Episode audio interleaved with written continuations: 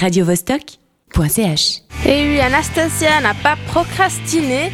Elle est euh, ici en studio avec nous pour, pour nous parler de la nouvelle série euh, Vinyle qui passe en ce moment sur RTS. Oui, euh, alors avec Vinyle, nous plongeons dans les années 70 et l'univers du sexe, drogue et rock'n'roll. Et qui est aux commandes de la série Pas moins que Martin Scorsese et Mick Jagger. Et acolyte de Scorsese oblige, Terence Winter est au scénario. Trash et déluré, la série est bien rythmée et offre un voyage de première classe dans le New York violent de 1973, ainsi que dans une année charnière pour l'histoire de la musique. Après, personnellement, je m'attendais même à quelque chose de plus endiablé. Si nous plongeons dans une énergie rock et un univers trash, drogue, sexe, concert rock, violence, escroquerie, baston, meurtre, c'est quand même sobre et soft comparé par exemple au Loup de Wall Street, haute création de Scorsese et Winter. C'est pas la série de tous les excès. Ils sont là, mais ils sont montrés de manière, euh, comment dire, acceptable serait le mot. Acceptable, ok. Et au niveau de la, ré- de la réalisation, est-ce acceptable? Oui, alors la réalisation du pilote, pour celui-ci c'était Scorsese himself qui était aux manettes, est vraiment parfaite. Le scénario est bien ficelé, au final, alors que le pilote dure environ 1h40, c'est presque comme un film.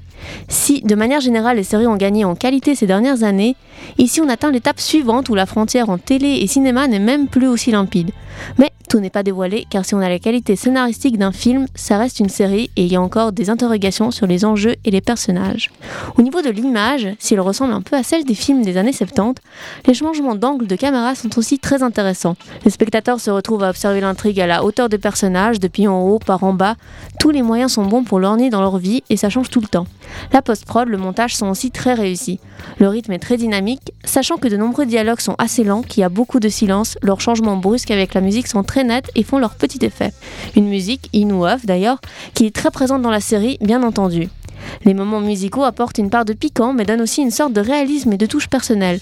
Quelques idées sont vraiment cool. J'en dévoile pas plus pour ceux qui n'ont pas encore vu la série pour ne pas gâcher la surprise. En tout cas, je peux dire qu'esthétiquement, tout y est. Décor, costumes, bande-son, rien n'a été laissé au hasard afin de donner cette touche d'authenticité 70s à la série. C'est très rock'n'roll, mais du coup, c'est une série avec des personnages de fiction ou des personnages réels? Y a-t-il un Mick Jagger dans la série? Alors il n'y a pas Mick Jagger, mais apparemment le scénariste s'est inspiré de que le chanteur tenait à l'époque. Mais c'est surtout des personnages de fiction qui sont au centre de l'intrigue. Richie Finestra est un producteur de musique qui tente de redonner vie à son label tout en cherchant de nouveaux sons. C'est un personnage qui est à fond dans la musique et on la découvre avec lui.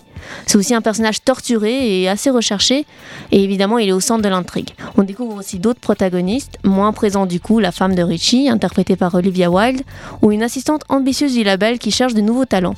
S'il n'y a pas Mick Jagger, on retrouve par contre son fils, James Jagger, jouant un musicien. Le jeune homme offre d'ailleurs une prestation très intéressante, et en fait le jeu de tous les acteurs est, est très bon et naturel, je trouve.